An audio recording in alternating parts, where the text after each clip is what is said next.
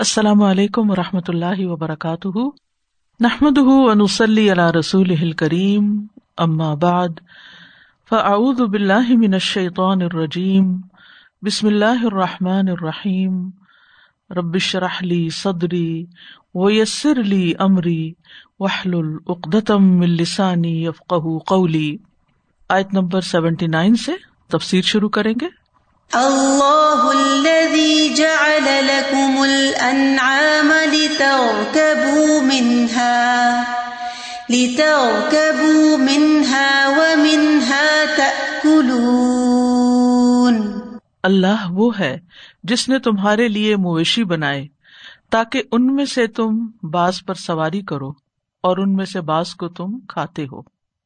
جیسا کہ ہم پچھلی آیات میں پڑھ چکے ہیں کہ کفار مکہ رسول اللہ صلی اللہ علیہ وسلم سے بار بار معجزات کا مطالبہ کرتے تھے کہ ہمیں معجزے دکھائے جائیں، تب ہم آپ پر ایمان لائیں گے۔ تو اس کے جواب میں ایک جواب پہلے دیا جا چکا، یہ دوسرا جواب دیا جا رہا ہے کہ اللہ سبحان تعالیٰ اپنی نشانیاں تمہیں دائیں بائیں آگے پیچھے ہر شکل میں دکھا رہا ہے، اور خاص طور پر ان مویشیوں کی شکل میں۔ کہ یہ اللہ سبحان تعالیٰ کا بہت بڑا معجزہ ہے کہ اللہ تعالیٰ نے بہت سے جانور پیدا کیے اور ان میں سے اونٹ، گائے، بھیڑ، بکری پیدا کی کہ جن سے تم بہت سے فائدے اٹھاتے ہو۔ کچھ پہ تم سواری کرتے ہو اور ان کا گوشت بھی تم کھاتے ہو۔ تو حیرت کی بات ہے نا، جانور میں تو شیر بھی ہے، ریچھ بھی ہے، مگر مچھ بھی ہے، بہت سے جانور ہیں۔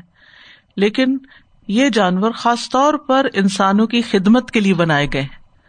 اور یہ اللہ تعالیٰ کی بہت بڑی نعمت ہے۔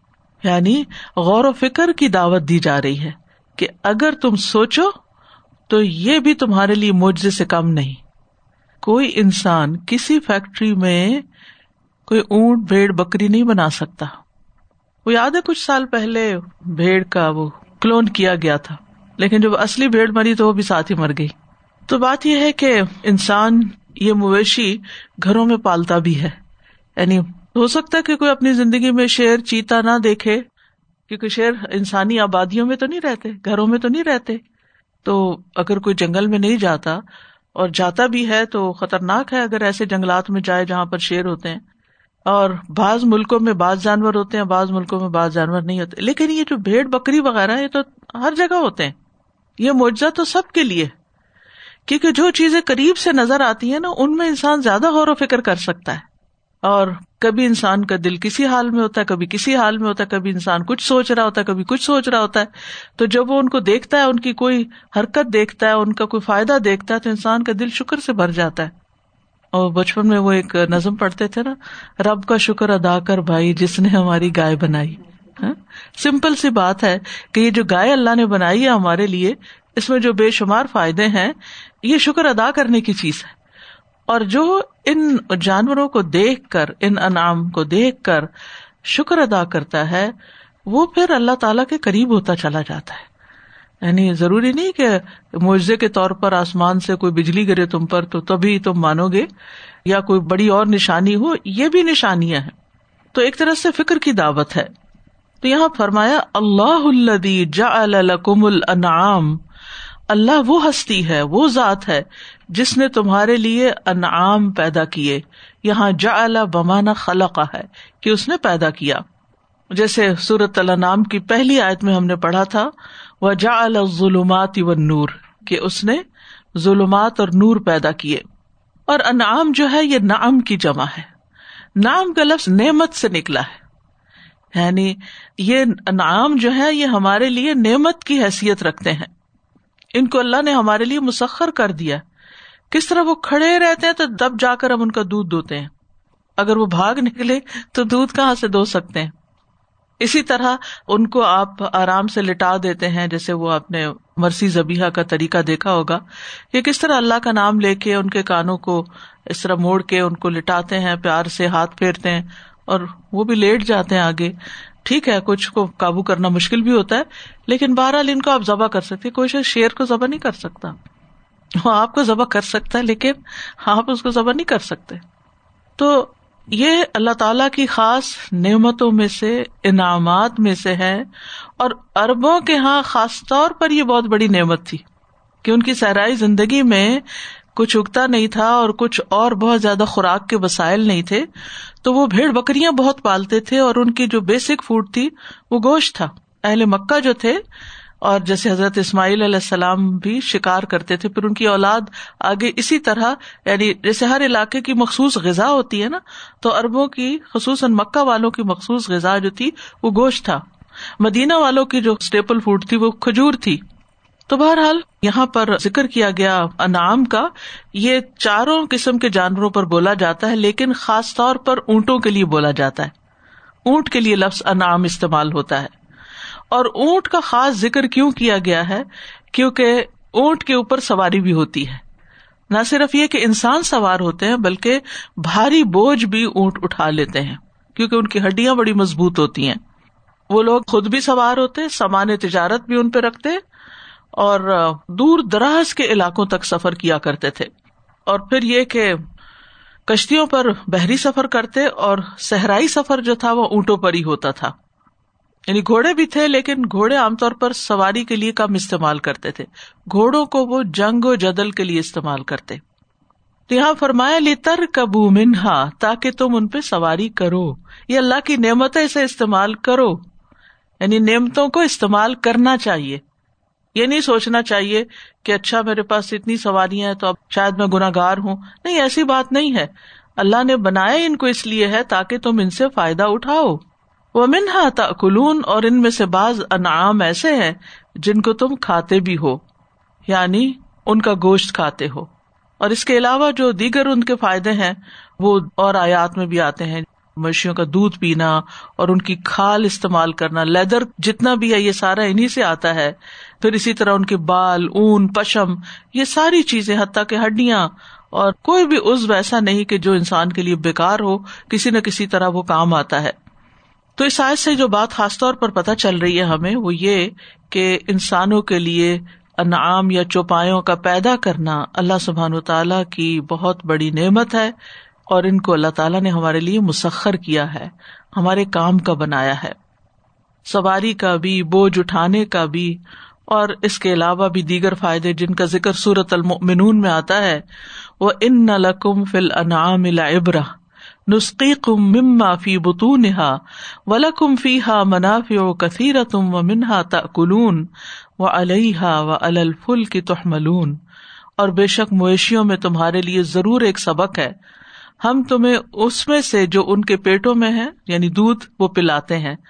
اور ان میں تمہارے لیے اور بھی بہت سے فائدے ہیں۔ اور ان میں سے بعض تم کھاتے ہو۔ اور ان پر اور کشتیوں پر تم سوار کیے جاتے ہو۔ یعنی سواری کے کام بھی آتے ہیں۔ تو جب یہ جانور ہمارے اتنے فائدے کے ہیں، تو ہمیں ان کے ساتھ کیا سلوک کرنا چاہیے؟ محبت اور ہمدردی کا۔ یعنی ان جانوروں کی کیئر کرنی چاہیے۔ یعنی شکر تو ہم نے ادا کر لیا اللہ کا۔ اس کے بعد جس چیز سے انسان فائدہ اٹھاتا ہے، اس کا بھی شکر ادا کرنا چاہیے۔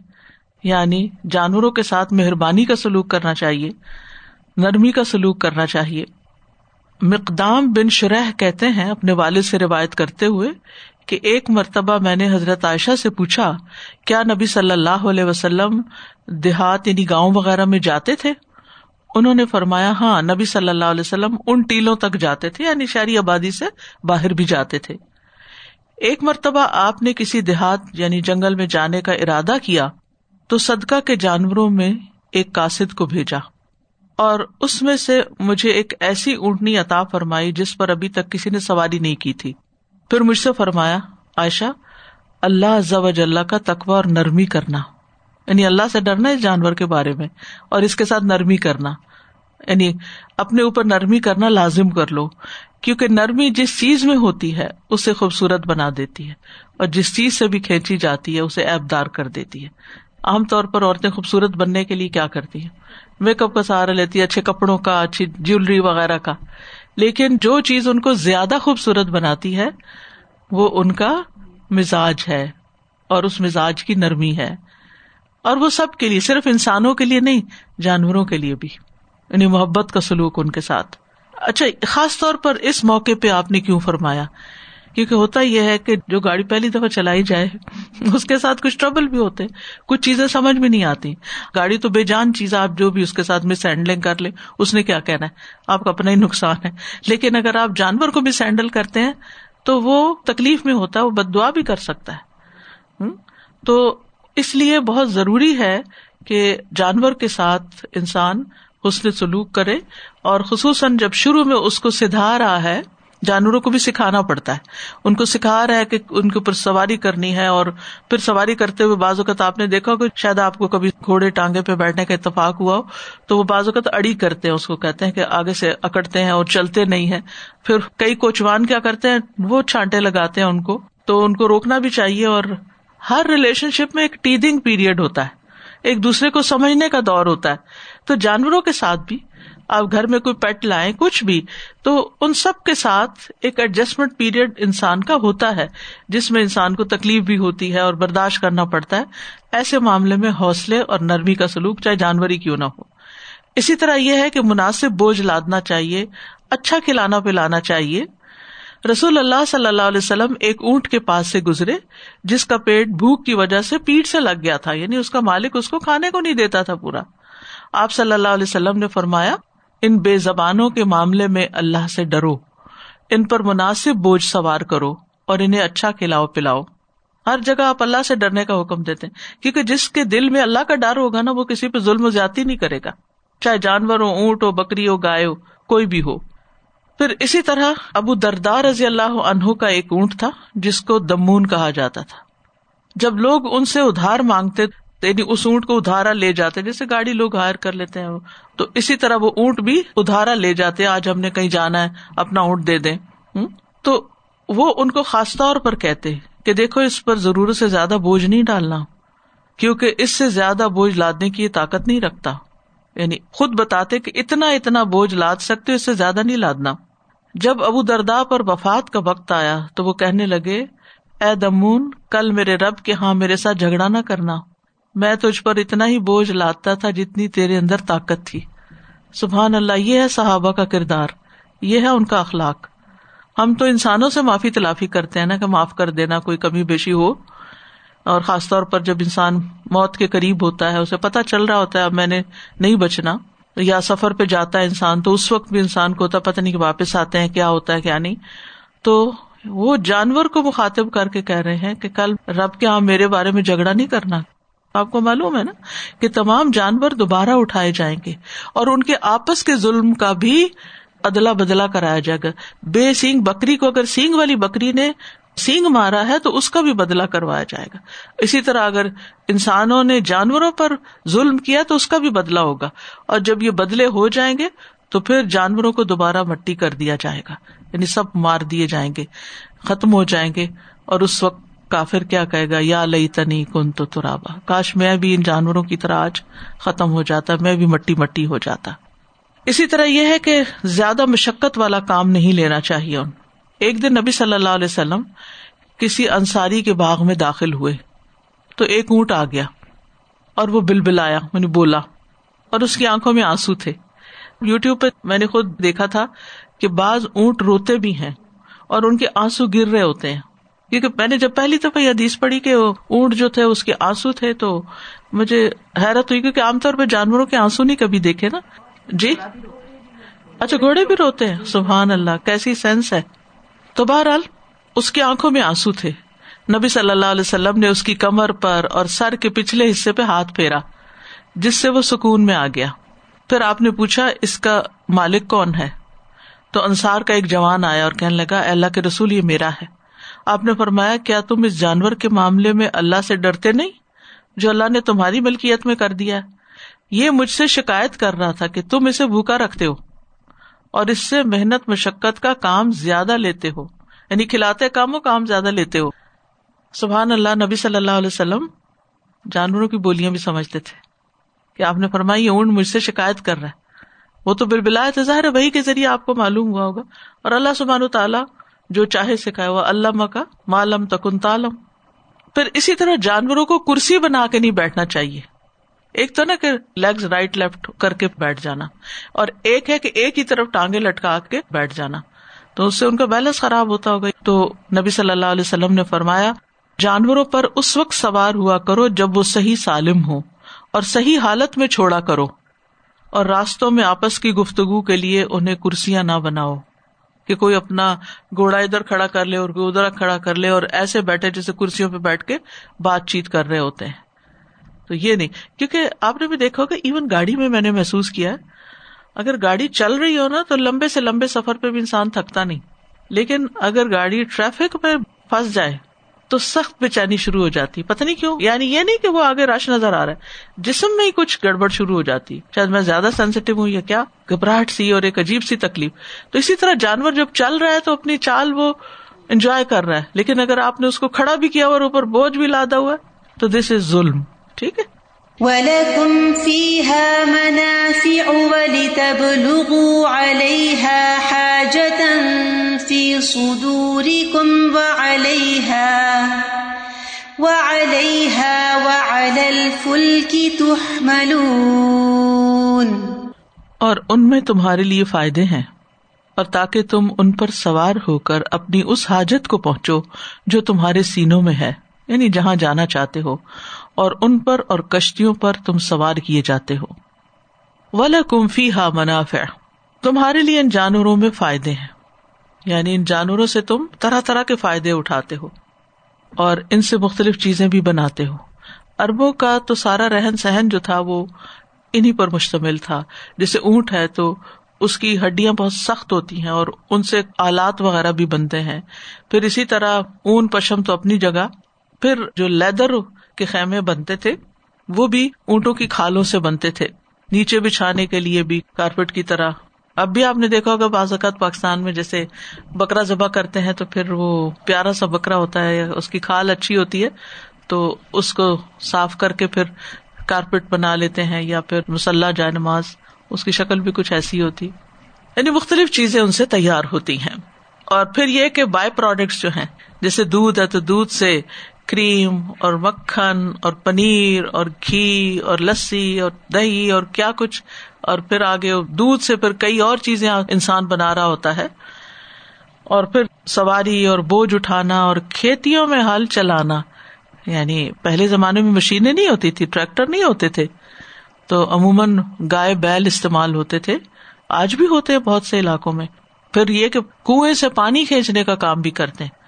اریگیشن جب ہوتی ہے تو وہ انسانوں کے بس میں نہیں، آپ دیکھیے ایک انسان ایک وقت میں کنویں سے کتنا پانی نکال سکتا ہے۔ اگر مینولی نکالنا ہو ڈول کے ساتھ، تو ایک ڈول وہ کتنا اٹھائے گا؟ اٹھا کے کتنے فصل کو دے گا؟ اگر اس طرح وہ پانی دینے لگے انسان، تو کتنی فصلیں سیراب ہو سکتی ہیں؟ بہت مشکل ہے۔ لیکن پھر وہ کیا کرتے ہیں؟ جانوروں کو استعمال کرتے ہیں۔